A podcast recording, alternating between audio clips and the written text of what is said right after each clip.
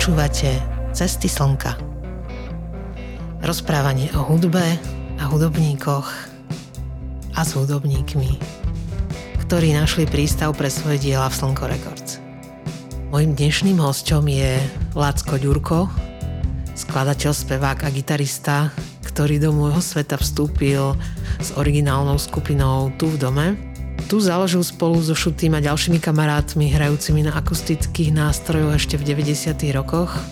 Na slnku im vyšlo postupne 5 albumov Nechoď proti noci, Neskorý zber, Naposledy, Naživo a Na smrť a záverečný Protichodné chute.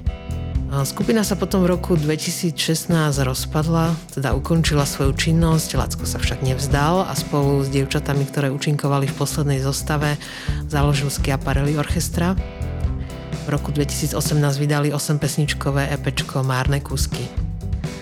V rozhovore teda začneme v detstve, prejdeme od detského nadšenia zo skupiny ABBA eh, k strýkovi s tramskou gitarou, ehm, budeme sa venovať jeho prechodu od klavíra na gitaru, prejdeme sa prostredím tramskej hudby a hlavne sa budeme teda venovať skupine tu v dome.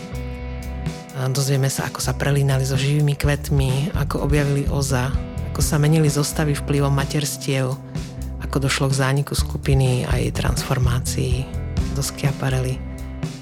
Príjemné počúvanie od mikrofónu vám želá Šina.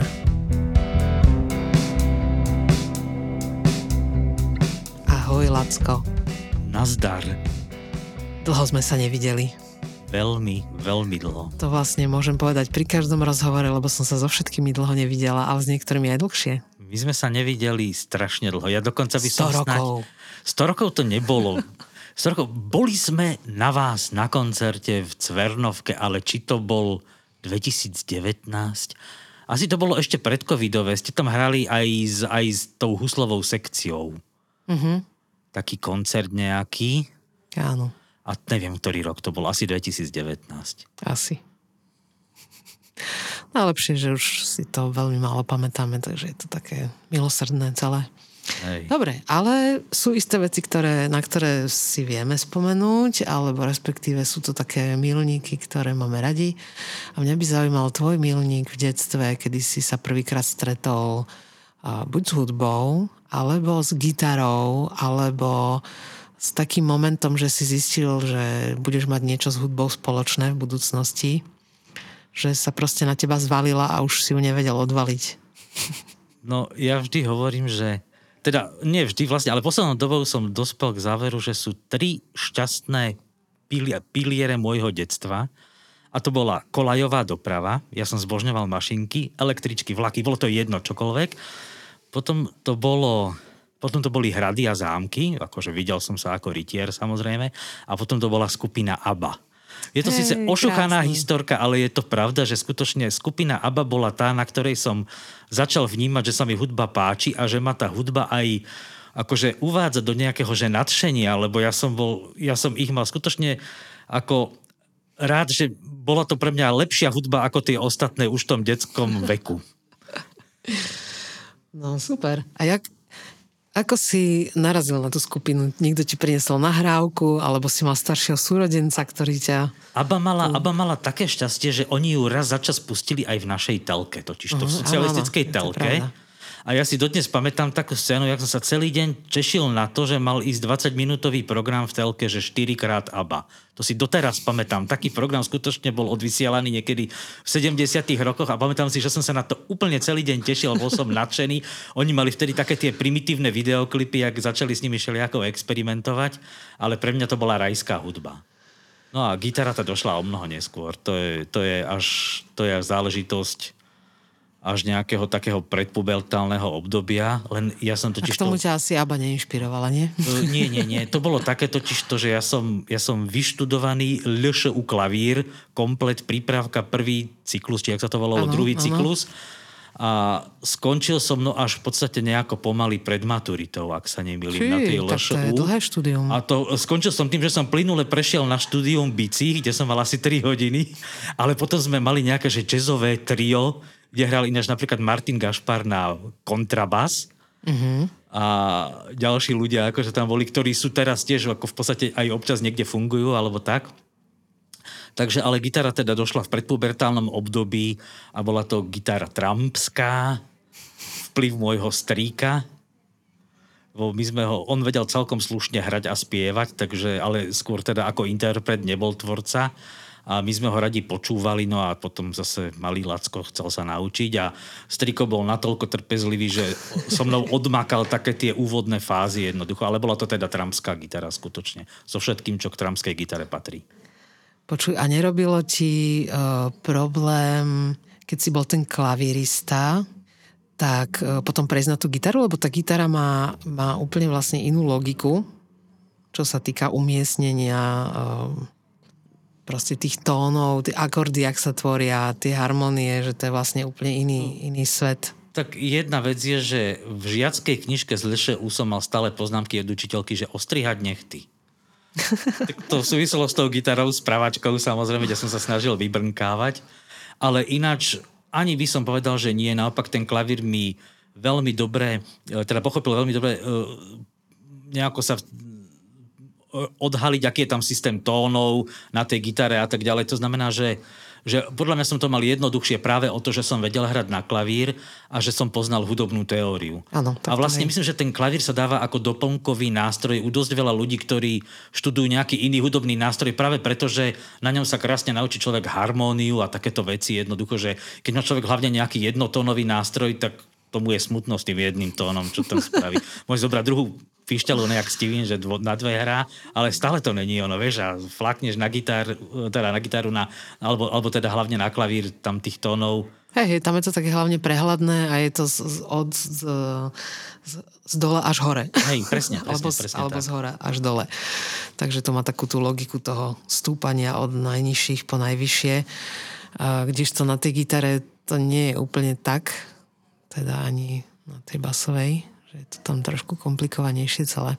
Dobre, a keď sa teda dostal v tej gitare, takže čo bol tvoj repertoár? Čo ťa vtedy zaujalo? No, hovorím, ja som začal som, bolo to pred, tesne pred pubertou, takto som prijímal od strika tie tramské veci. No potom prišla puberta, tak som sa snažil hrať falka, striedavo na gitare alebo na klavíri, takéto záležitosti. Potom už keď puberta pomaly odchádzala, tak ma brutálne zasiahlo Stromboli, ale Stromboli bola taká hudba, že na tú som jednoducho nemal ani interpretačne a ani akože dokonca ani, ani nejako odpočúvať, že čo tam vlastne ten Pavlíček s komplicmi robia. Takže, lebo vedel som odpočúvať nejaký poba, tak akože pre pobavenie kamarátov, samozrejme všetci Petrovia, Naďovia, to fičalo všetko. Ale ten, to Stromboli bolo také zložitejšie, ani sa mi do toho nechcelo, som si to viacej užíval ako poslucháč, mhm. jednoducho. Mm-hmm. Ale potom samozrejme trošku mi tam vrtalo niečo hlavou z toho stromboli a, a ako myslím že, myslím, že tak trošku podvedomo možno niekedy to stromboli aj vykrádam, keď sa snažím ešte niečo skomponovať, lebo, lebo myslím si, že nejaké také, nejaké také poltonové kulehy, ktoré neviem ani pomenovať, pretože to moje vzdelanie sa skončilo na tej LŠU, ďalej nepokračovalo hudobné, ale také, takú, akože také, také zalúbenie v takých poltonových brnkaniach na nervy mm-hmm. poslucháčovi som si asi z toho stromboli zobral. Mm-hmm. Čiže tu, tu to bola etapa vykrádania Hej. a kopírovania, ale teda ty si sa pustil potom aj do, do nejakého svojho komponovania repertoáru, teda nielen ty, ale asi aj, aj s kamarátmi, povedz mi o tom viac. No, my sme sa snažili mať na strednej škole nejaké také študentské kapely, ale to všetko v podstate zakapalo. Dá sa povedať, uh, niekde sme sa snažili hrať aj nejaký kvázi rok. Chvíľku sme si mysleli, že by sme mohli byť metalisti, no ale nevyšlo to. nevyšlo to. Potom sme mali nejaké zoskupenie, kde sme skôr iba kopírovali nejakých folkáčov, že vôbec má tú kapelu dohromady, že hrajú gitary s nejakým basovým nástrojom a do toho niekto ešte spieva, že aby to vôbec držalo pohromade ako, ako kapela ale začali sme potom fungovať vlastne, vlastne v rámci tu v dome v roku 1991, čo je tiež strašne, strašne Aha. dávno. A tam sme teda... Tak to už je tam sme 30 sa rokov. stretli dohromady v Tramskom klube na Sibírskej ulici. Bol tam nejaký taký zvláštny klub, Tedy bola taká doba, že sa dalo všeličo možné, keď boli ľudia nadšení, mali dostatok energie, tak nejakí nadšenci vymysleli, že bude na Sibírskej, a neviem už, aké je to číslo popisné, že bude tramský klub, každý asi týždeň, to bolo raz, raz týždenne a tam sme sa nejako stretli vlastne s ostatnými chalanmi, ktorí sa už dávno poznali predtým, než ako sa stretli so mnou, takže neviem, ďalší chalani sa poznali snať z polovice 80 rokov, lebo spolu vlastne vyrastali a som sa s nimi poznal v tom 91. Začali sme teda akože mať kapelu, tvoriť hudbu, ale teda to bolo skutočne trampské, alebo také bluegrassovo, newgrassové, lebo to boli tie veci, čo chalani aj počúvali, z toho boli mm. nadšení. Tak... Tam je veľa brnkania. Tam je veľa brnkania, strašne veľa. Ja som bol medzi nimi úplne akože jeli to, lebo ja som nevedel tak rýchlo hrať na tú gitaru. Ja som vedel flákať akordy a vedel som si rýchlo pretransponovať akordy, keď bolo treba a tak ďalej. Takže akože v tomto som vedel prispieť do tej kapely a do tej harmonie, že mm-hmm. niekomu vysvetliť, že nemôže tam hrať nejaký tón, keď je to v nejakom akorde a tak ďalej. Takže akože v tom som vedel prispieť, ale instrumentálne, akože hlavne na ten nejaký bluegrass, newgrass som nemal nejako a, a nemám ani doteraz. A už to tak ostane. No, to by bolo asi veľa cvičenia. No. A tam bolo len celkom zábavné ešte, že ak sa to komponovanie akože že aký taký oblúk človek akože opíše s tým komponovaním, že ak sa snažil, na začiatku my sme nemali ani žiadne nahrávatky, alebo čo nahrala si si niečo na nejaký magneťák v skúšobni, ale napríklad, že zapisovanie nápadov. No tak ja uh-huh. som si nápady zapisoval, keď som niečo akože na gitare na niečo došiel, ale nechcel som zabudnúť, tak som si vypísal tóny, že ako ide, ako ide melódia, uh-huh. ale už som si nevypísal frázovanie samozrejme, alebo tieto veci. A to je niekedy si ťažké spomenúť. A to je ťažké si spomenúť. Ako musím povedať, že ako týmto spôsobom som si preflákal určite haldu nápadov, hlavne v tom mladšom veku. Ja som ináč, mňa veľmi inšpiroval Vladimír Merta, vtedy v, ta, v tom čase niekedy vyšla taká knižka uh, a on tam niekde spomína, že si kúp, že úplne, že základ komponovania je mať nejaké nahrávatko a on mal teda taký ten eh, kazeťák, uh, taký podlhovastý, tuto na konci mal tie uh, klávesy. A také, také podlhovasté, tak do ruky to bolo. A vlastne písal v tej knihe, že, že on ho vlastne mal stále pri sebe, že on ho mal aj na záchode, alebo proste kamkoľvek sa hýbal, stále sa tak nosil so sebou a v momente, ako niečo napadlo, tak hneď to tam išlo. A že to je úplný základ, lebo že tam vlastne si nazhromaždil kopec nápadov, ktoré potom vlastne mohol, mohol používať. Že keby si to nezaznamenával, tak vlastne by si z toho možno nič nepamätal, alebo pamätal by si iba to, nad čo si mal čas sadnúť, povedzme na niekoľko hodín a rozpracovať a opakovať si to, aby si to zapamätal. A mňa to veľmi inšpirovalo a hneď, hneď som vedela, že to tiež chcem robiť, tak som išla a kúpila som si nahrávací Walkman. A fakt, že mal pravdu.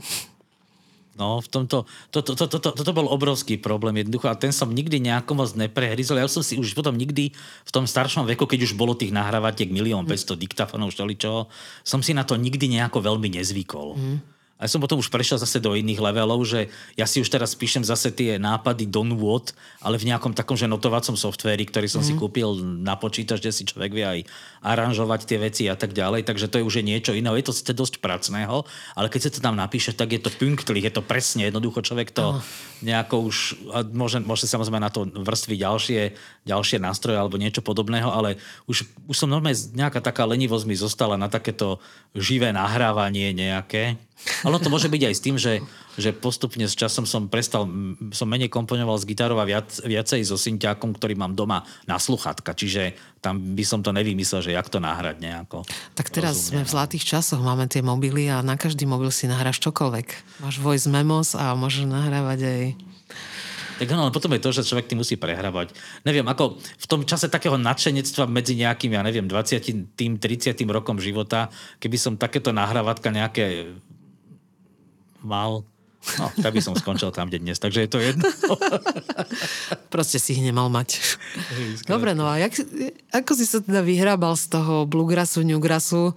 Uh, teda, možno ste tam teda boli už viacerí tu v dome, že jak ste sa vyhrábali z toho newgrassu, bluegrassu do, do toho repertoáru, ktorý ste začali potom robiť? No, tak my sme tam boli vlastne zošutým od začiatku a ono to bolo tak, že to, ono to prichádzalo tak postupne, lebo Uh, najprv vlastne sme boli také kvázi, že aj bluegrassové zloženie sme boli kontrabás, banjo, gitara, mandolína, respektíve úsle, tam bola ka, že človek striedal nástroje. Tak čo s tým zahraš? No s tým mm. zahraš bluegrass, newgrass jednoducho.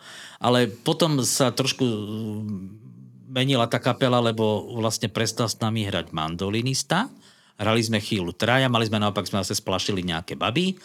Uh, potom nás zbalil bubeník menom Vladimír Mrázko Áno. a tam sa to vlastne začalo tak lámať do niečoho iného, lebo, lebo on už on bol taký folkrokáč jednoducho. On bol, on bol folkrokáč, povedzme, že, takže sa to začalo celé ťahať ako k tým bicím a v podstate odtedy už tie, ten koncept toho, že hráme s bicimi, nás asi neopustil. Snažili sme sa niekedy chvíľu, že nehrať s bicimi z nejakých aj prevádzkových a iných dôvodov, ale nakoniec to vždy skončilo tak, že potrebujeme vlastne živé bicie na to, čo by sme mohli hrať. A tam sa to začalo postupne zvrhávať akože na inú hudbu. Ja keď som minule počúval, lebo my sme vlastne u Slnka vydali, vydali Nechoď proti noci album a to bol taký prelomový, kde sme vlastne prešli už od takého toho že kde, kde sme už definitívne pochovali ten bluegrass, by som povedal. No dosť dlho ste ho pochovávali. Hej, hej, hej, ale tam sme ho pochovali, lebo to je ešte také pekné pidlikavé celé a tak fakt, ja som aj pozeral na to, že aký sme boli mladí a, a taký usilovní, že sme tam napidlikali, napidlikali. napidlikali veci, ale už to bol vlastne taký, akože taký rozchod, rozchod s, s tým štýlom, akože už teda už bol čas asi či na niečo iného, ťažko povedať toto sme vlastne tuším, že aj prešli, mám pocit, že sme chvíľku vlastne potom prešli na bas gitaru, ako zase z nástrojov, že už nebol kontrabas. Potom sme sa k tomu kontrabasu zase vracali, tam už potom boli tie metamorfózy všelijaké. Ale povedal by som, že to prišlo, prišlo to eh, relatívne postupne, akože bol to taký vývoj.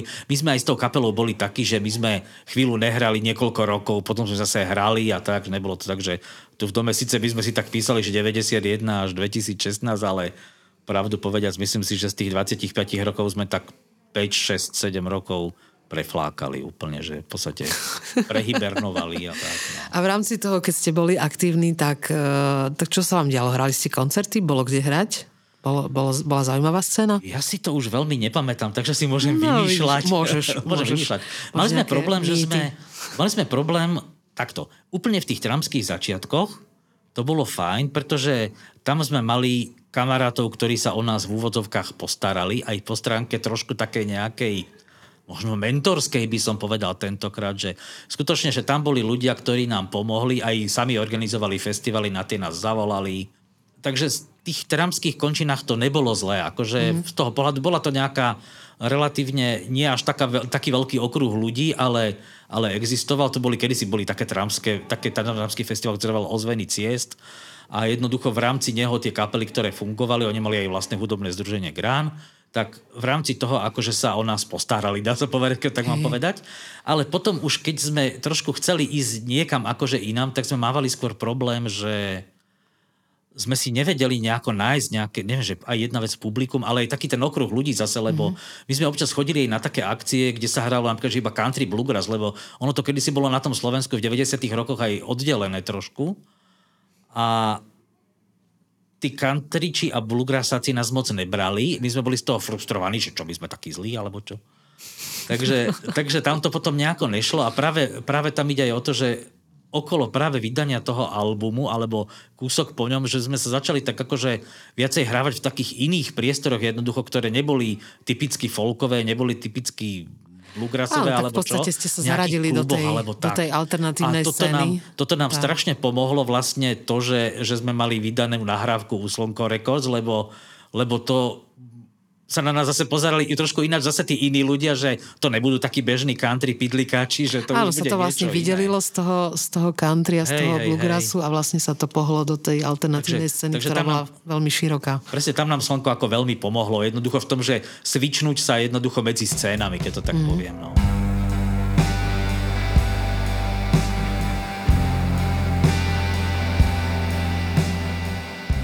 Mi, my sme tu minule tak, e, tak blúdili trošku so šutým, čo sa týka tých, tých zostav, že vlastne um, bol Mrázko na bicích, ty si bol, Šuty bol a... Tam bol Branko Burger kontrabas, tak sme Á, nahrali aha, ešte proti to noci. vlastne tá prvá zostava. Ale potom vlastne už sme mali na, na basový nástroj Míša Šuleka. Áno. A s ním sme potom, ale zase odišiel Mrázko a, a našli sme Gutlera, Áno. ktorého sme našli na nejakom folkovom serveri. To je také zaujímavé, že tie, že cesty hudby sú nevyspytateľné. A on je pritom rocker jak, jak hovado, to mám ináč povedať. Ale jednoducho našli sme ho na folkovom serveri a takže tam došla vlastne tá výmena, výmena v rámci bicích aj v rámci basy s tým, že už to začalo ísť čoraz akože do takého, neviem, či tvrdšieho charakteru, takého, no, ten sound bol taký rokovejší, alebo jak to mám nazvať jednoducho. Ľudia tak uh, chodili uh, z, z jednej kapely do druhej, niektoré sa tak, tak pretli, v niektorých boli naraz, nie, nie, alebo niektorí niektoré opustili a... Áno, bola, bola napríklad bola, bolo krátke časové obdobie, veľmi krátke, kedy živé kvety bolo vlastne tu v dome a vlastne to, okrem teda Lucie a, a Bálika, uh-huh. ale vtedy to nebolo ani tu v dome, lebo vtedy sme sa volali Veľká potreba z dôvodov, ktoré sa tu už ťažko teraz vysvetľujú. A ešte tým skôr, že existuje iná kapela Veľká potreba. Niekde Aha. od považia. Takže tak ale to je zase iná scéna, lebo oni sú nezávislá scéna a my sme boli vtedy ten bluegrass, newgrass alebo čo. Takže ako taká pikoška jedna je, že chvíľku, chvíľku vlastne bol, bol vlastne bola Piusy, Bálik a boli sme my štyria jednoducho. Ale to, to bolo fakt len chvíľu, chvíľu, pár mesiacov. No, vidíš ja to. potom takéto... vyhodili, potom som to ťažko niesol. No, teda. No, Zle si pidlikal. Nevedel som tak dobre hrať na tie klávesy, to je pravda ináč, lebo tam som, tam som hral vtedy na klávesy, Aha. nevedel som na ne dobre hrať a je pravda, že na to, čo som sa nachodil na LŠU kedysi v detstve, tak na to hrám len tak divne, akože nič moc, no. No teda, no a možno je to tým repertoárom, že... Neviem. Po, povedz mi, že ty si vlastne Bratislavčan? Hej. Normálne, že rodený. Narodený v Dimitrovke. Dimitrovke. Medzi sírou uhlíkom a popolčekom z palmy. A zostal si vlastne v Bratislave verný celý čas, hej? Hej, Nikdy áno, si nebýval áno. nikde inde. Jak, jak vnímaš Bratislavu za tie, za tie dlhé roky? Bratislava to schytáva zľava správa, podľa mňa. Mm. Lebo najprv to bolo, to bolo také, no, kedysi bola veškerá tá priemyselná výroba za mestom, lenže dávno sa z toho stalo mesto, typu Dimitrovka a tak ďalej. Bolo to tým mestom pohltené. Pribúda tu strašne veľa ľudí. Dosť veľa tých ľudí tu v Bratislavu nemá rado, takže je to také trošku, že Napeté. Také napeté a som taký celkom smutný, akože myslel som si, že budem žiť v inej Bratislave, tak ja som si myslel, že budem žiť aj na inom Slovensku, respektíve v inom Československu po revolúcii, po 30 no, rokoch. A... Si sa musel rozlúčiť s tým Československom. No, no, s Československom rýchlejšie, ale aj s tou víziou toho Slovenska alebo života som sa potom ťažko bolestne lúčil. Takže je to také, že ja hovorím zase také, že zaplať pán Boh, že bývam v Bratislave. Nevedel by som si asi predstaviť iné mesto na Slovensku, kde by som mohol bývať Mm-hmm. Možno teoreticky v Košiciach, lebo Košice sú tiež dosť veľké mesto a ja asi mám rád bývať vo veľkom meste, keď nad tým rozmýšľam. Takže možno teoreticky v Košiciach, ale inde si jednoducho neviem predstaviť, že by som v rámci Slovenska mohol bývať. Takže ja som rád za to, že bývam v Bratislave. Tá Bratislava je super aj preto, že pre zdrhanie západným smerom je to stále relatívne najbližšie. Áno, to je blízko, pravda. Do svojho milovaného Rakúska sa dostanem veľmi rýchlo, takže, takže, takže, asi tak, takže ja vnímam tú Bratislavu trošku aj ako takú bránu do sveta. No. A čo, čo si vlastne študoval? Som vyštudovaný manažer chemických a potravinárskych podnikov. No, Chemicko-technologická fakulta, teraz sa to už volá nejako inak, ale, ale vtedy takto. Takže som, mám technické vzdelanie a v obdobore som nikdy nepracoval. A povedz mi, že na, na vysokej škole, to bolo ešte vlastne v 80 rokoch zrejme, dialo sa niečo veľmi zaujímavé hudobne? Uh, takto, na vysoké, vysoká škola už bolo prvá polovica 90 Aha, tak... A priamo na tej škole sa hudobne nič až takého zaujímavého nedialo ale všeobecne sa dialo určite tie celé 90. roky, lenže už u mňa je to aj spomienkový optimizmus možno trošku, že boli koncerty, bola ich halda, boli hudobné kluby a kadečo možné. Ja som si užil aj chodiť na také nejaké nezávislé diskotéky, celkom sme v tom boli takí, že, že sme chodili sa natriasať do Duny a trošku aj do toho, čo bolo v kopci, to bolo Účko, či jak sa to volalo? Áno, Účko, Uklub. No, ale Duna bola taká naša mm-hmm. asi, asi ešte srdcovejšia záležitosť. Chodil no. si aj do hystérie? Hysterka, kde to bolo? Niečo mi to, to hovorí. na zimánku vlastne. Jej do hysterky, a tam sme chodili už iba jesť. My sme tam chodili už iba vtedy, keď tam bola tá mexická či aká reštaurácia. No lebo to bol taký celkom vyhlásený, vyhlásený hudobný klub, kde sa hralo veľa jazzu teda, alebo blúzu aj.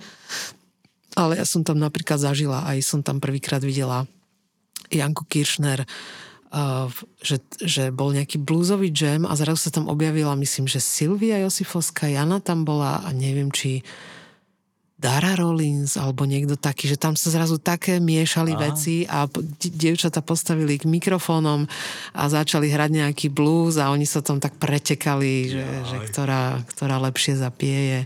A tie, ako teraz, keď sa v tých hovoreniach pretekajú, tí hovoriči. No, hej, hej, tak no. to, to, tam, sa, tam sa akože stretávali ľudia a tam sa veľmi veľa hralo. To si pamätám, ináč, ináč mi vlastne 90 rokov neviem, si pamätám ešte jazzové dni asi a potom tiež už to mám trošku také vymazané. Tak ja také, ja neviem, Kominárska napríklad, tam bývali nejaké koncerty také nezávislacké a tak. Ale to bolo aj také, že človek išiel cez víkend do mesta a tam stretol Mišika, jak hrá niekde na hlavnom námestí alebo čo.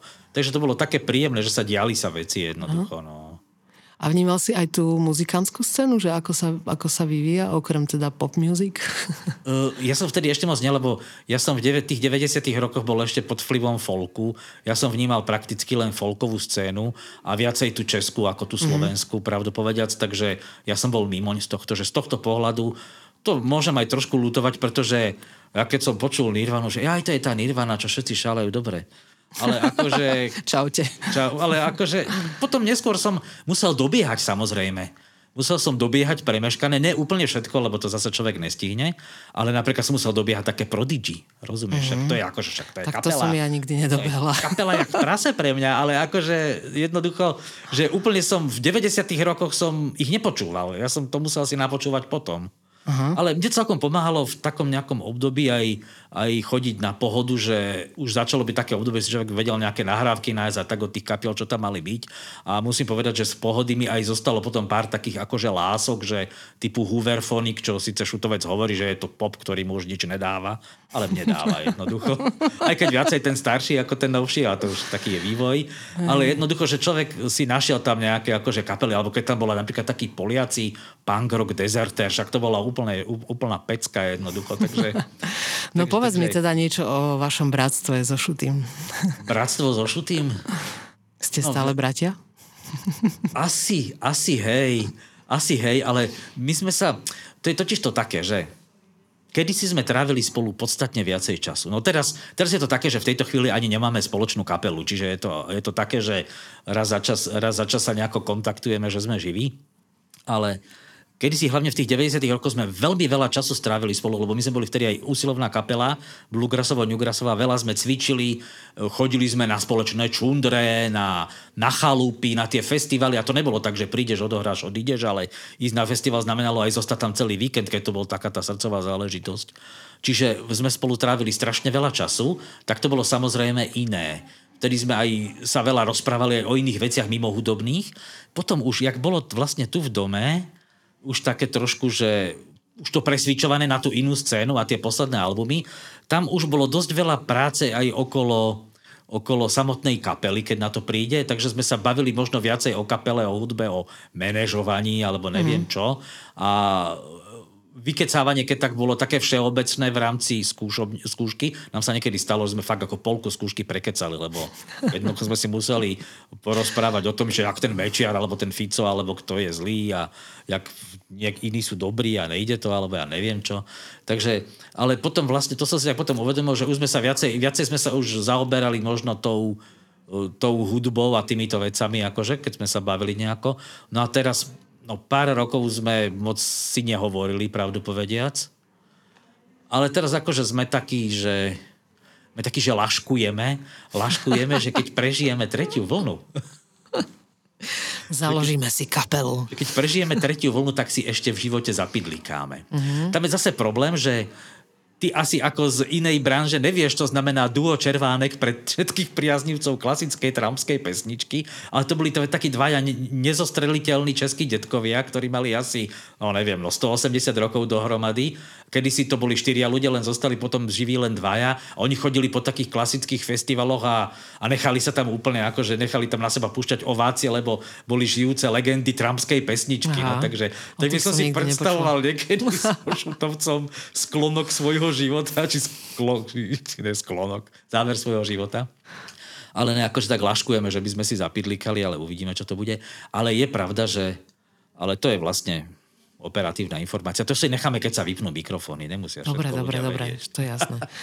Povedz mi, že Uh, skúsme sa teda pozrieť na tú vašu tvor. Ešte jednu vec k tomu no. šutovce by som povedal mm, predsa len, ešte, že... Ešte musím povedať, že až posledné roky, až posledné roky som si naplno uvedomil, čo všetko šutovec pre tu v dome robil. Lebo to sú aj veci nehudobného charakteru a hlavne pri tom všetkom, ako on je relatívne uh, zanepráznený, no relatívne poriadne zanepráznený človek, tak akože on strašne veľa odmakal po, tej, po tých aj tých nehudobných tých nehudobných, alebo jak to mám povedať, že nie je to iba samotné skladanie, alebo aranžovanie, alebo nacvičovanie, ale je za tým halda iných vecí typu grafická tvár kapely, áno, áno. už len vyrobiť nejaké debilné trička, však vieme svoje, no.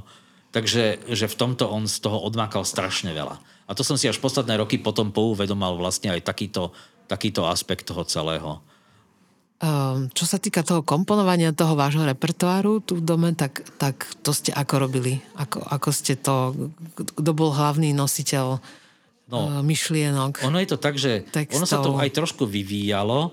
Uh, v začiatkoch sme s, do, doniesol niekto nejaký mikronápad a ten sa obrúsoval, do, dorábal v skúšobni, ale potom to začalo byť relatívne dosť často urobené, takže som vlastne došiel ja už s nejakým s nejakou štruktúrou sloha refrén alebo niečo, niekedy aj s celou, celou skladbou. Takže ako bol som naj, najväčší nosič som už bol potom ja, akože v tých posledných kapelových albumoch. Ale zase na druhej strane aj Šutovec tam doniesol nejaké veci a dokonca aj Mišo vtedy vlastne, keď Mišo Šule, keď hrával s nami, tak on tam dve také veľké pecky vlastne, vlastne svoje poskytol keď to tak poviem, a tie už mal vymyslené akože kompletne, dá sa povedať, že to, čo my sme tam už do toho zahrali, to už vychádzalo z toho, jak to on mal vymyslené, že to už nešlo tam nejako moc niečo vymyslieť ani pokaziť na druhej strane. Takže bolo to už potom skôr také, že že pesnička mala svojho jednoznačného šéfa, ktorý s ňou došiel. Mm-hmm. Že to bol najčastejšie Lacko Ďurko, ale potom to mohol byť aj Šutovec, mm-hmm. alebo Mišo Šulek a, a tak ďalej. Ale stalo sa napríklad, napríklad sa stalo na tomto poslednom albume, že, že vlastne tam že ja som vložil nejaký kúsok do šutovcovej skladby a šutovec vložil nejaký kúsok, nejaký part do mojej skladby. Mm-hmm. Že sme si tak akože domozajkovali tie skladby alebo čo, na výmenu jednoducho. Takže stalo sa aj také občas, ale väčšinou už tá, tá skladba mala jasného šefa, lebo niekedy to majú aj rokové kapely, takže sú všetci napísané ako autori, lebo asi len skúšali riffy a potom k tomu sa popridávali všetci, neviem.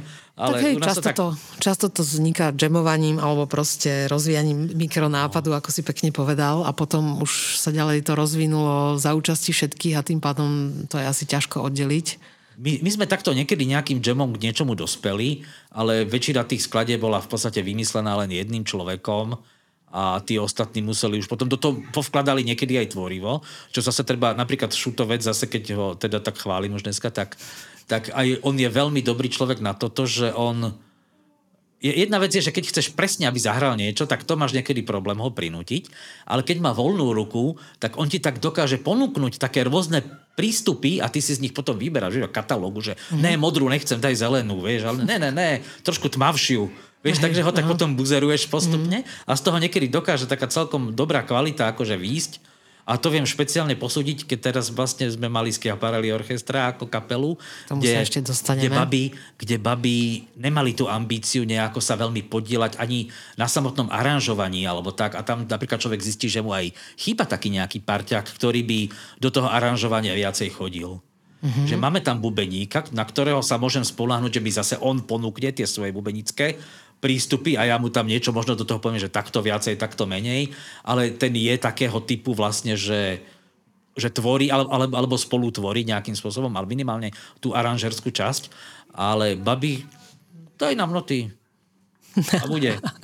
A no, ja im ich dám, no. Počkaj, ešte, ešte, teda, ešte, no. ešte chvíľku zostaneme pri tu v dome. Uh, tieto dievčatá vlastne, oni sa objavili už aj tu v dome, že to bola vlastne No. Ako, ako to bolo? Tá, tá posledná zostava, už, už tam už boli vlastne tieto dievčatá? Uh, už ani nie, pretože už pretože pred... Alenka, pretože to boli dievčatá Alenka Bronka, ale Bronka ano. s nami nehráva už v rámci Skiaparely. Mm-hmm. Čiže, čiže, čiže ono to je pomiešané bola, už. Áno. No. Čiže, uh, U nás áno. je to strašne pomiešané, že to je celá je sága, ktorá by sa volala, že že dievčatá v Bratislave a ich materstvo. Tak by som to nazval. Pretože totiž to, keď od nás odišiel Mišo Šulek, tak sme vymysleli v rámci takého nápadu, že budeme hrať s violončelom. Kedy si existovala taká česká folková kapela Folk Team, ktorá mala violončelistu v jednej nejakej fáze fungovať a bolo to super. Jednoducho. Takisto vlastne však aj Prešporok to tak mával niekedy trošku. No, tak sme zbalili Maju Filovu, Áno. vlastne Lu- Lukáša Filu s Korbenou e, manželku. E, a tá s nami začala fungovať nejakým spôsobom. Zosviečili sme repertoár, nejaké koncerty sme absolvovali, lenže ona potom prešla do druhého stavu, ako sa hovorilo, či do iného stavu, či ako. No, jednoducho, jednoducho musela, musela odísť kvôli dieťaťu, prvému. A vtedy sme potom splašili bronku, ale jak to bolo, tu asi šuty niekde musel nájsť. To som si nie istý. A myslím, že sme najprv mali bronku a potom sme hneď k nej nejako dotiahli aj Alenku. Aha. Ale tu Alenku nám už Maja Filová vlastne akože odporúčala. Takže, takže potom sme mali teda vlastne bronku s Alenkou a vlastne takto sme fungovali. No, no, no. Potom sme na, na, na, na sklonku tu v dome sme ešte potom dotiahli naspäť aj Miša Šuleka s e, kontrabasom, že aby sme to mali také hutnejšie tie basy, ale to už bolo vlastne po Sa vrátil z materskej. Vrátil sa z materskej, ale to už bolo, ale to už bolo po, po poslednom albume. To už sme len pár koncertov odohrali, takže v šestčlenej zostave vyslovene. No a potom tie ďalšie tehotenstva, tie sa už týkajú skiaparely. No.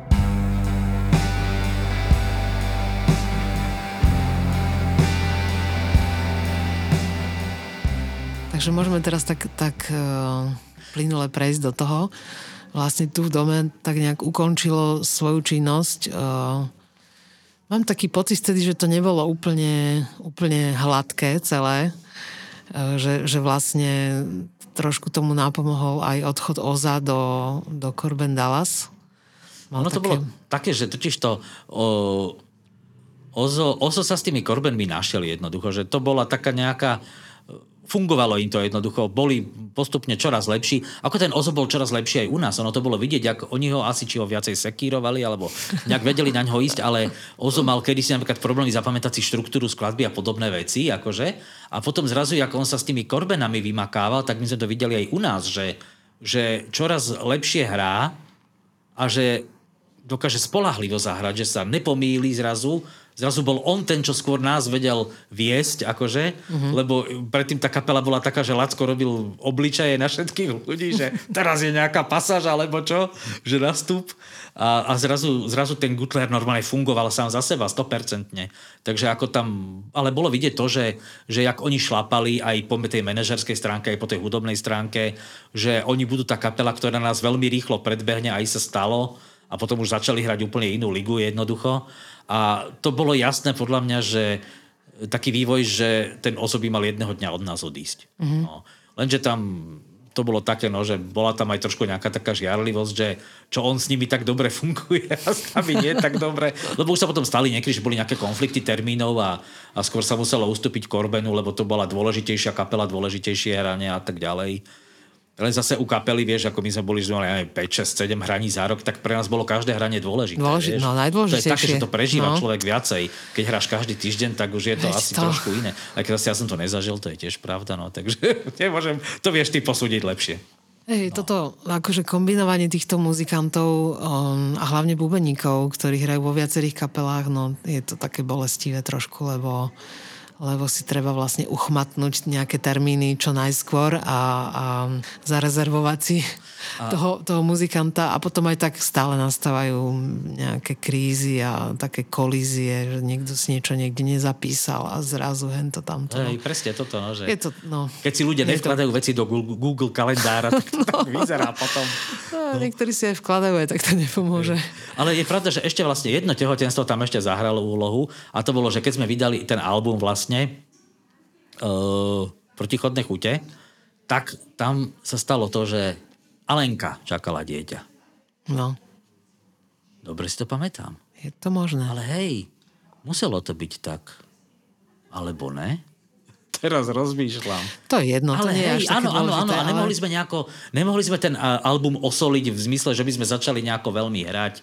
Hore-dole, mm. akože, že by sme to využili, lebo však boli celkom priaznivé ohlasy na to a tak ďalej, či sme nevyužili takú tú Áno, ale ona už vlastne bola dosť, dosť, dosť dôležitá ako, ako tvár. Hej, hej, hej, toho. takto nejako to bolo, hej. A tým pádom, akože to bol tiež jeden z takých, z takých, takých pnutí, že, lebo sme tam rozmýšľali, že, nejako, že nejakú náhradničku, a my sa nechcelo žiadnu náhradničku mať. Ja som no, to je dosť ťažké, hej, akože hej, lebo tá Alenka predsa len... Také. A zároveň tam bolo to, že hlas. Šuty bol už asi aj celkom uťahaný z toho, koľko on sa narobil preto tu v dome aj takej tej neviditeľnej roboty, čo mi až po rokoch potom podochádzalo, že čo on všetko vlastne čo on všetko vlastne uh, postíhal porobiť a to som si uvedomil, že keď ja som mal urobiť to isté pre Schiaparelli a neurobil som, no, to bola manažerská blamáž, to nazvíme. Tak vtedy som si uvedomil, že toto všetko on odmakal a že to aj k nejakým výsledkom viedlo. Mm. Takže vlastne aj sme boli asi uťahaní jedno s druhým, tak ja som potom v nejakej chvíli, ako to sa priznám, že to bol ja, som zavolal jednému, druhému, tretiemu, štvrtému, že jednoducho, že nejdeme, že končíme, akože, že nebudeme fungovať, lebo za tejto situácie to nemá zmysel. Dobre, takže si to vlastne ukončil. Zapríčil. Nie, hm, to nebolo. Hm. Akože tie veci oni spejú k tomu koncu a potom už, už to len niekto pomenuje, čo je nakoniec niekedy aj vyslobodzujúce. No a teraz vlastne prejdeme k tomu Schiaparelli, že jak, jak sa to vlastne sformovalo, že ty si vlastne mal chuť pokračovať, ale v inej zostave, alebo si mal iný repertoár? Čo ťa k tomu priviedlo? Ja som, ja som nejako zbalil bronku s Alenkou, že, lebo, lebo mne bolo ľúto. S, s, nimi, s nimi bolo super. S nimi bolo super totiž. To, tak, ja mám rád, keď som v ženskom kolektíve a mám ho dokonca radšej ako mužský, lebo v tom mužskom je veľa testosterónu a Mňa to nebaví jednoducho, takéto chlapactvo. Na to mám kamarátov, s ktorými ideme na pivo, tam si tieto chlapacké reči akože vybavíme a ináč aj v práci, aj v kapele mám rád, keď sú babi jednoducho mm. v spoločnosti. Takže mi bolo za nimi tak celkom smutno a chcel som, že takže robiť niečo iného, že by to bolo také niečo akože komornejšieho. Tak vlastne som zbalil ich dve, potom Bronka ešte doniesla uh, Danku Čegovu Danku. Mm-hmm. a to je veľká šikula zase na priečnú flautu. Danku si veľmi dobre pamätám, lebo homolovci, Danka, ona bola homolová najskôr Aha. a oni bývali kúsok pod nami na dlhých dieloch. Aha to sú teraz také zvláštne prepojenia, lebo Alex, ktorý pracuje pre Slnko, tak uh, sa oženil s jej sestrou.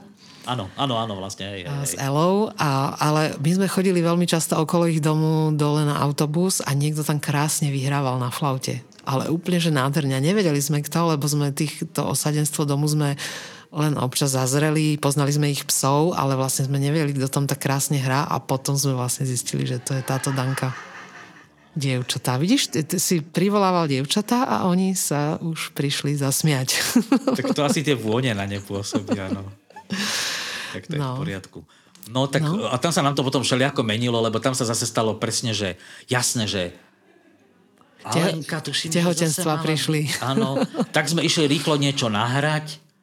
Presne áno, tak sme išli rýchlo niečo, išli sme rýchlo niečo nahrať Nakoniec sme to vlastne aj vydali u Slnko Records, ale musím, to sa musím otvorene priznať, že teraz ma mrzí, lebo myslím si, že sme tú nahrávku ešte nemali v tej chvíli robiť.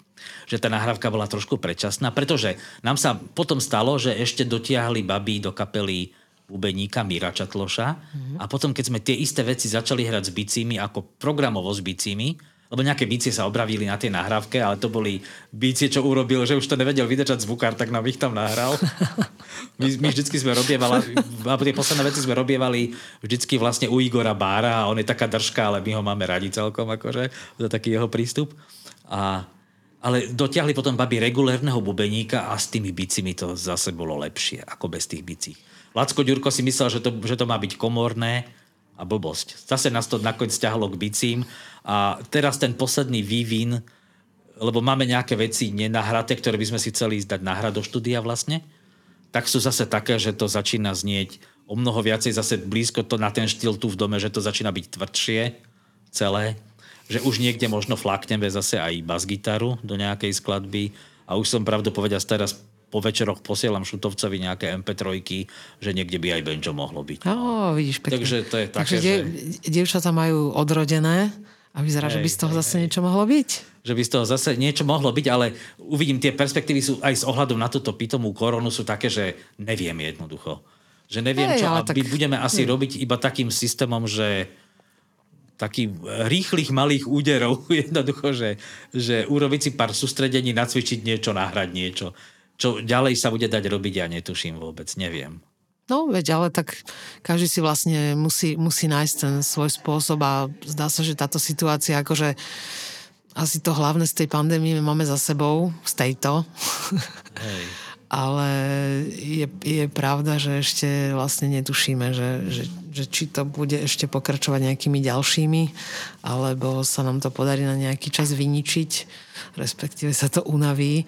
Ale tak, aj, tak, aj tak pri tom všetkom si treba vlastne nájsť ten svoj spôsob, akým človek sa s tou hudbou môže ešte spájať. Dobre, takže s tými, s tými devčatami, akože je to, je to super podľa mňa, ako nie, nie je tu to, čo ste urobili s tými skiaparely, vlastne nikto tu také nerobí. Že to také úplne oje, ojedinelý prístup, ktorý je veľmi zrazu tak, také osvieženie, že aha, Hej. že, že tak takto áno, sa to dá celé toto, nakombinovať. Nepodarilo sa nám veľa ľudí os- osloviť, poviem to úplne takto. A, a berem to, že je to z veľkej časti je to moja vlastná chyba, lebo jedna vec je, že tie nahrávky asi mali predsa len počkať na tie... Mne to potom až došlo s tými bicími, že vlastne, že ešte, že je to s tými bicími lepšie, že my nebudeme, že, že ja neviem, že mne, mne z toho nakoniec vždy vidie jednoducho už teraz hra s bicími, že tých mm-hmm. bicích sa neviem zbaviť, jednoducho poviem to tak. Hej, ale Úplne? vieš čo, um, nie je to celkom aj, ani chyba, že nahrávky, lebo však tá nahrávka môže byť aj nejaká, ale potom je dosť to závisí od toho, že aby tá kapela naozaj hrala naživo, lebo tým, tým hraním a tým stretávaním sa s publikom sa to začne vlastne celé meniť. Hej, Vieš, to, to vlastne naberá mm. úplne, úplne iné, iné farby do seba, inú, iný náboj, taký aj energetický, aj, aj proste to, to stretávanie sa tej hudby s tým publikom aj to nabaluje potom ďalších ľudí, aj to, že tá partia spolu trošku sa tak pohýbe niekam.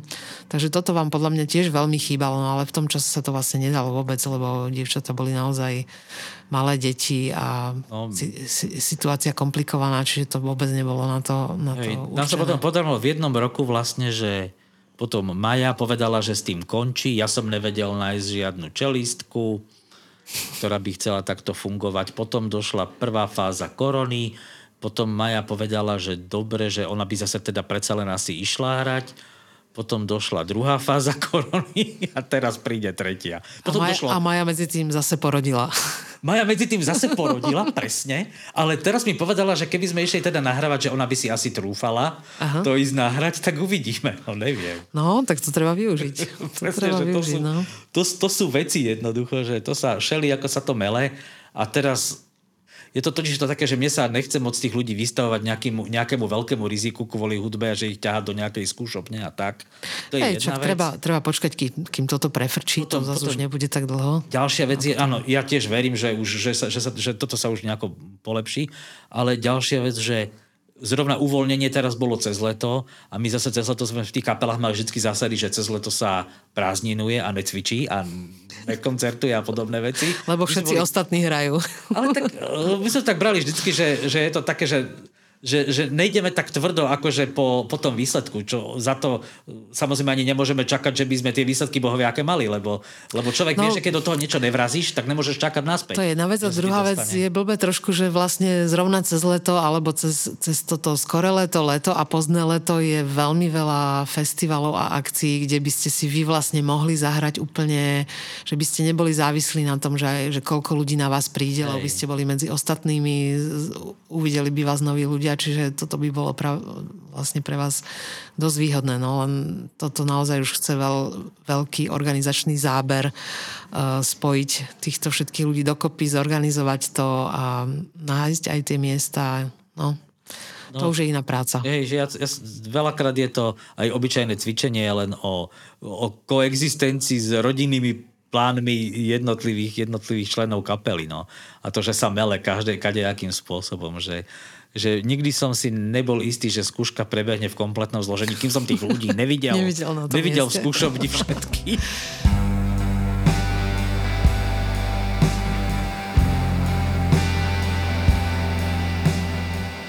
Povedz mi ešte, teraz mi tak nápadlo, že sme sa ešte nebavili o tých textoch. Vy ste používali veľa, veľa textov básnikov rôznych, a to aj českých hlavne v istom čase.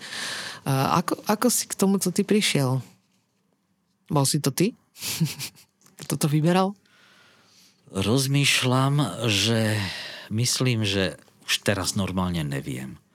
Prvé veci, prvé texty cudzieho autora, vyslovene poeta, ktoré sme zhudobnili, boli buď to v roku 1993 alebo 1994 a bol to Ivan Krasko. Mm-hmm.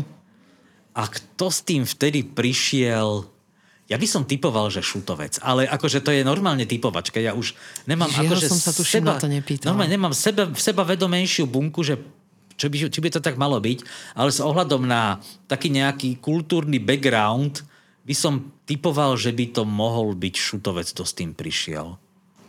Ale, ale vlastne teraz niečo ma napadlo predsa len.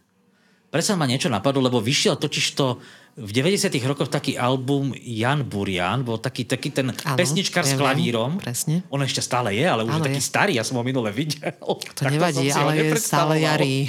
No, a on vydal taký album Spívaná poézie. A to bolo to, keď ja som vtedy v tých 90 rokoch pozeral, čo sa v Česku šuslo, tak som všetko vedel a som si zhaňal nahrávky a tá spívaná poé- poézia bola jedna z, Inšpirácia. z inšpirácií, že, že, že siahnuť po, po zhudobňovaní poézie, akože vyslovene. Hej, takže toto bolo a to išlo cez mňa, lebo to som si, lebo ten album dokonca niekde ešte doma stále mám. Takže možno takto, ale potom zrejme asi Šuty dodal nejaké, nejaké knihy, predpokladám, lebo oni takých mali doma veľa, však bol takej rodiny. oni ktorá, mali tú knižnicu oni doma. mali tú knižnicu, presne, presne. Asi zrejme takto. No a my sme robili teda toho kráska, no a potom, keď sa mi dostal do ruky, že Cypher, tak to sa nedá obísť jednoducho, bohužiaľ. Napriek tomu, že to, je, že to je v češtine, človek rozmýšľa, že som ja oprávnený bratom Čechom to tak, že nejako toto hýzdiť. A na druhej strane a Angličanom hyzdíme všetci. No. Tak tam skôr záleží na tom, že či sa ti vlastne eh, chce po česky spievať, alebo že či si vlastne trúfáš aj napriek tomu, že to nebude dokonale, že ako, ako sa s tým vlastne žiješ, lebo to tí Slováci môžu znieť dosť cudzo v tom českom jazyku. Hej, hej, hej. Ale keď tebe samému alebo niekomu, kto to spieva, to vlastne nevadí a je, je v tom rád a tak je, je to fajn vlastne.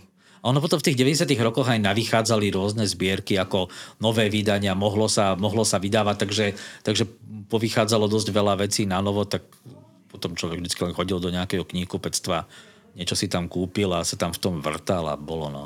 Len ešte a tam zase, ja mám takú limitáciu, že ja potrebujem mať ten text, aby frázoval nejako tak, že jednotne. Ja potrebujem, aby to bola taká odriekavanka, jednoducho mm-hmm. tá báseň, že neviem vôbec pracovať s voľným veršom, som úplný, úplný magor v tom, aj, aj keď príliš otáčajú prízvuky eh, tí autory, tak mám s tým problém potom hudobne to nejako spracovať, že ja som na, tie, ja som na takéto pravidelné metrum, by som povedal. Mm-hmm. Čiže a... išiel si vlastne pri tom výbere tých textov viacej po tom, po tom rytme toho textu alebo po tom obsahu? Či to sa tak muselo nejak eh, spojiť? Uh, takto. Ten rytmus bol nevyhnutný z vyslovene z remecelného hľadiska, mm-hmm. ale potom druhá vec je obsah, lebo ten ťa musí baviť. Ne, ako ja to beriem tak, že musí to byť také, že aby som sa to nehambil zaspievať pred svojou mamou. Alebo pre, vieš, akože, že aby, aby nikto, že aj keď som akože písal nejaké texty, ktoré mali spievať iní ľudia, z kapely, najmä tomu, tak som sa snažil, že aby sa nemuseli hambiť za ten text, alebo neviem, jak to mám povedať, že takýmto spôsobom. Takže aj čo sa týka tej, tých zúdovňovaných textov, tak áno, musí ti ten obsah niečo hovoriť, musíš sa s ním nejako stotožňovať. A potom zase zábavná vec je v tomto, je napríklad tá Emily Dickinson, čo sme robili v tých posledných fázach v preklade, lebo tam sa tam veľmi skáču práve tie prízvuky a to nemá úplne pravidelné metrum, tam sa stane, že potrebuješ 8 slavík a, a prekladateľ ti tam dal 9 a nevieš jedinú vydechať. No, a, lebo a to že je veľmi husté, poboje, a zase na druhej strane tam je ten obsah taký výborný, že zase tam zase sa snažíš ísť až na hranu tých svojich kompromisov uh, skladateľských kvôli tomu obsahu, lebo chceš ten, tú pesničku alebo tú básničku zúdobniť, lebo je perfektná obsahovo. No. Takže, takže tam, tam, tam, je, tam je to vyslovne na tej, na tej hrane, že není to pravidelné metrum, ja sa z toho snažím nejako urobiť, niekedy drzo aj vymením napríklad slovosled alebo niečo, Jednoducho, lebo ten obsah je taký dobrý, že to človek sa nechce toho Hej, ale tak no. to sa môže, lebo podľa mňa už to zhudobňovanie, to už je vlastne taká vlastne prinášaš ten text úplne v novom balení a keď sa tam niečo trošku pomení, to podľa mňa vôbec nevadí, že to, že to nemusí byť dogmaticky proste vždy. A ešte to, tak. ešte je to tak s tým zúdobňovaním, že aj keď náhodou sa stane, že vlastný text človek robí raz za čas, tak vždy je to také, že robím hudbu na text. Hm, že musíš mať ten text hotový, hej. Nikdy som nerobil text na hudbu, alebo keď tak, tak to musela byť nejaká paródia, alebo čo ja neviem. Nevedel by som to ani. Uh-huh. Ešte jednu špecialitu malo tu v dome a to, že ste mali extra krátke pesničky. To ani nemalo. To, to, to až v Skiaparelli sa to prejavilo preto, pretože v Skiaparelli no, nebol úplne... šutovec, ktorý by mi to zakázal. Totiž to, tam bola tá Ale aj tu v dome malo pomerne krátke pesničky, že vlastne nehol, neholdovali ste takému tomu uh, uh, solovému predlžovaniu a, a vsúvkami hej, hej, hej. rôznych že nástrojov. Že išli ste proste sloha, refren, nejaká drobná vyhrávka, hej, šup. Hej, hej, hej. Áno, ale ono to zase u mňa osobne to vyplývalo z toho, že mi sa páčilo, jak je album Dead Kennedys, ten prvý, Fresh Fruit a tak ďalej, tak tam jednoducho idú tie pesničky, v jednej, v jednej fáze tam majú neviem koľko, 1,5 minútových pesniček alebo takých krátkých za sebou a to tak pekne ocípalo. Mne sa tak páčilo vždycky, že tak som to chcel mať, no tak Dead Kennedy z toho nikdy nebol, no. Ale ja som si ako poslucháč vedel veľakrát vychutnať, keď tá skladba je aj naťahovaná špeciálne v rámci koncertného prevedenia u iných kapiel, ale vo vlastnej ja neviem, že či nejaká nervozita, alebo čo, že dohrajme a vypadnime. Neviem to presne pomenovať, čo to bolo. Už chcem ísť domov. Hej, hej, niečo takého, že mne sa páči, keď, e, keď som na koncerte a hrá kapela nejakú skladbu, čo poznám a keď si ju užívam a oni ešte tam vymyslia nejaké hovadinky, že aby ešte neskončila, ešte raz niečo zopakujú alebo dajú nejakú nečakanú medzieru a tak, že, hej, ono sa to niekedy tak, to tak vyvíja, áno, ono sa to niekedy tak aj samo vyvíja, že tí muzikanti aj, aj zrazu sa ocitnú a tá loď už tam niekam pláva. To je super, no. Ale mne sa páči aj tieto veľmi krátke útvary, ktoré idú, idú rovno na vec. Ja som si myslel, že sa dá z toho robiť taký koncept nejaký, ale potom zistil zase, že ah, neviem, no, lebo je to také, že človek musí, vieš, musíš mať veľa nápadov potom. poviem to tak. A keď ten nápad minie za minútu a pol, vieš, tak... No, tak musíš hľadať ďalší. Nápadov. A už predsa už nie som taký generátor je to, nápadov. Je to trošku kedysi. také neekologické. Hej, hej, je to aj neekologické, presne, presne. Tak. Dobre, tak čo sme ešte neprebrali? Pohľadu hudby, neviem, možno videoklipy. Videoklipy, za to je veľká vďaka zase Šutovcovi, lebo ten pozháňal rôznych ľudí, ktorí boli ochotní sa nejaké, alebo, alebo prípadne sám tie videoklipy odmakal. Napríklad teraz bolo super, že uh, práve Branko Burger, čo bol náš zakladajúci kontrabasista, mal teraz 50 rokov a šuty normálne na tých svojich vlastných stareckých nohách vyliezol do lesa a hrbil sa tam popri nejakej tráve, aby urobil video k 50 nám Branka Burgera k nejakej pesničke, čo on naspieval jednoducho. A toto ma úplne fascinuje, to ja už by som jednoducho nedokázal. Že no. už, len, už len, že ho to teda celé napadlo samozrejme a že teda išiel a skutočne vidieť, že sa musel hrbiť popri tej tráve. Na jeden záber to podľa mňa všetko nasnímal, išiel a urobil normálne. Vidíš, aký je to dobrý človek. Paráda, no. A napríklad aj Mišo Šulek urobil svojho času celkom dobrý videoklip. On urobil k Príšeriu, čo sme áno, mali vlastne áno, s Modrými horami. Áno, áno. A tam Vidíš, si vlastne zamakal ste, na tom, no, takže... Vlastne ste mali ešte aj reperov ako hosti. Áno, áno, to, tak, ale to bol vtedy celý album, však tam ostatne no. ste nám aj vy, vy pomohli, že áno. No. to, to bol celý, tam to vtedy, myslím, že samo Alexander to tak nejako pekne zhodnotil, že vy a little help of my friends. A sme zistili, že hostia odmakali väčšinu albumu. A, tak Také bolo. Ale uh, potom je tam taký videoklip, ktorý urobili, teraz neviem, či to boli tí Kufrik Brothers, alebo kto, v Môže rámci... Byť v rámci takých akcií, bože, ja si už neviem spomenúť ani, jak sa to volalo. No teraz mi to úplne vypadlo. Robili ste také komponované nejaké podujatie, kde bola vždy živá hudba, aj ľudia, čo robili niečo zaujímavého v nejakej umeleckej oblasti, bol s nimi nejaký rozhovor. Aha, áno, áno. Um, tam, kde bolo tla, tlačová kancelária, to no. myslíš? No. Ten veľký vežiak pri, pri Dunaji. Áno, tam to bývalo dole, vždycky. Áno. A taký komponovaný program Voices. to bol.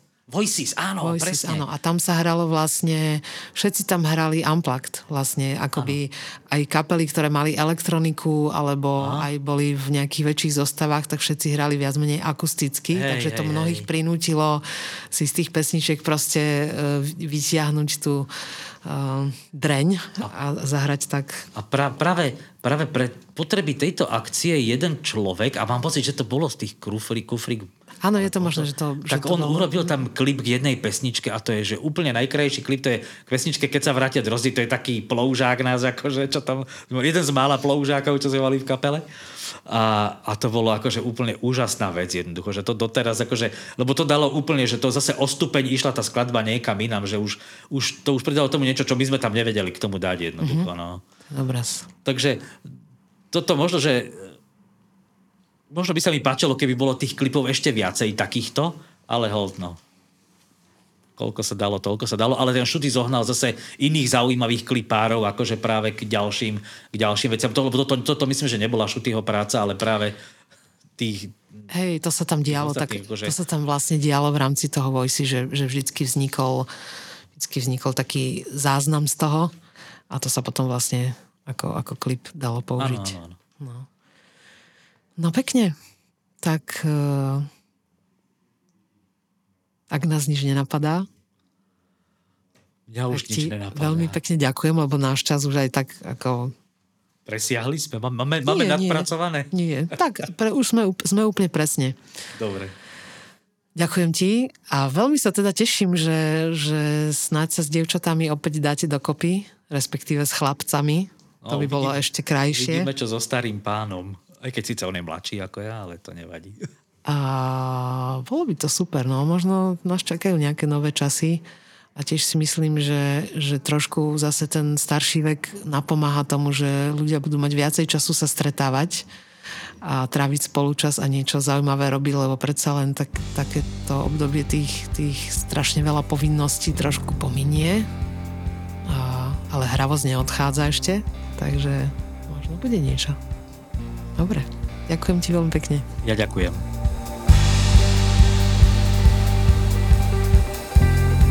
Vysielanie podcastu Cesty slnka z verejných zdrojov podporili Bratislavský kraj, nadácia mesta Bratislavy a Fond na podporu umenia.